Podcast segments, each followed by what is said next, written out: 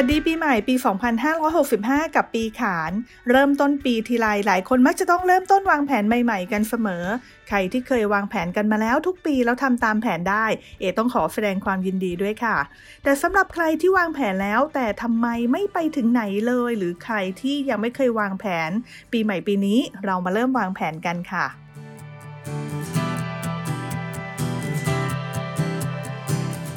ริ่มจากการเขียนแผนขึ้นมากันก่อนเลยค่ะ เอาแบบชัดๆ แล้วก็เป็นไปได้ แต่ไม่ใช่ว่าทำได้แน่ ๆ อยู่แล้วนะคะ ต้องใส่ความท้าทายเข้ามาสักหน่อย แล้วก็ทำให้เราอยากทำด้วยค่ะ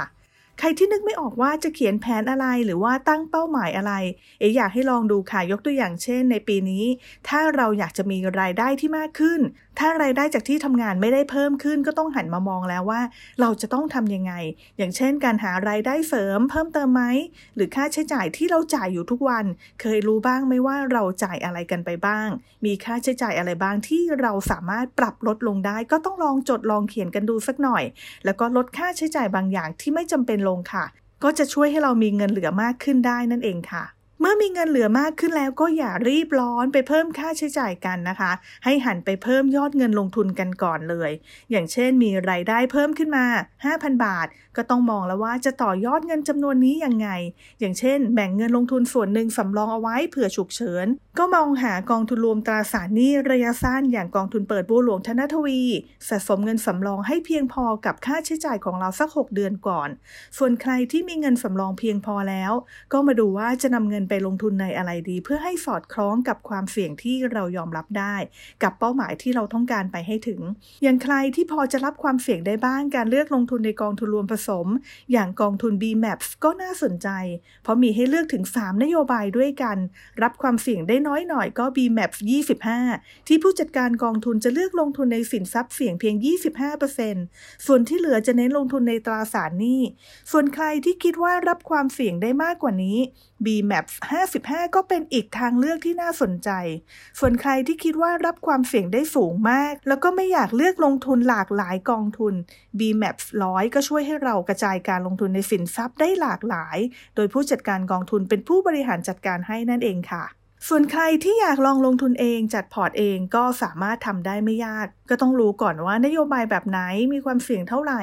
มีความเสี่ยงด้านใดบ้าง แล้วก็จัดสัดส่วนพอร์ตการลงทุนให้เหมาะสมค่ะ อย่างเช่น 30 40 ก็คือสินทรัพย์เสี่ยงต่ำ30%สินทรัพย์เสี่ยงสูง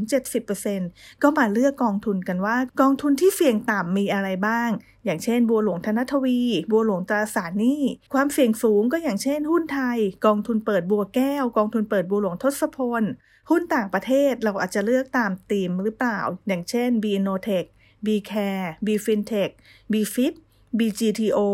B Future หรือจะเลือกลงทุนตามประเทศก็ได้อย่างเช่น BUS Alpha B จีน Equity B เวียดนาม B นิปปอน หรือ B พาราตะ ก็มีให้เลือกอย่างหลากหลาย เพียงแค่ว่าก่อนการลงทุนเราจะต้องรู้ก่อนว่านโยบายกองทุนที่เราเลือกเป็นยังไง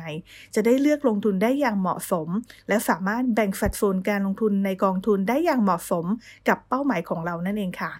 เริ่มต้นวางแผน เริ่มต้นลงมือทำเริ่มต้นลงทุน และติดตามว่าเราทำตามแผนได้ไหม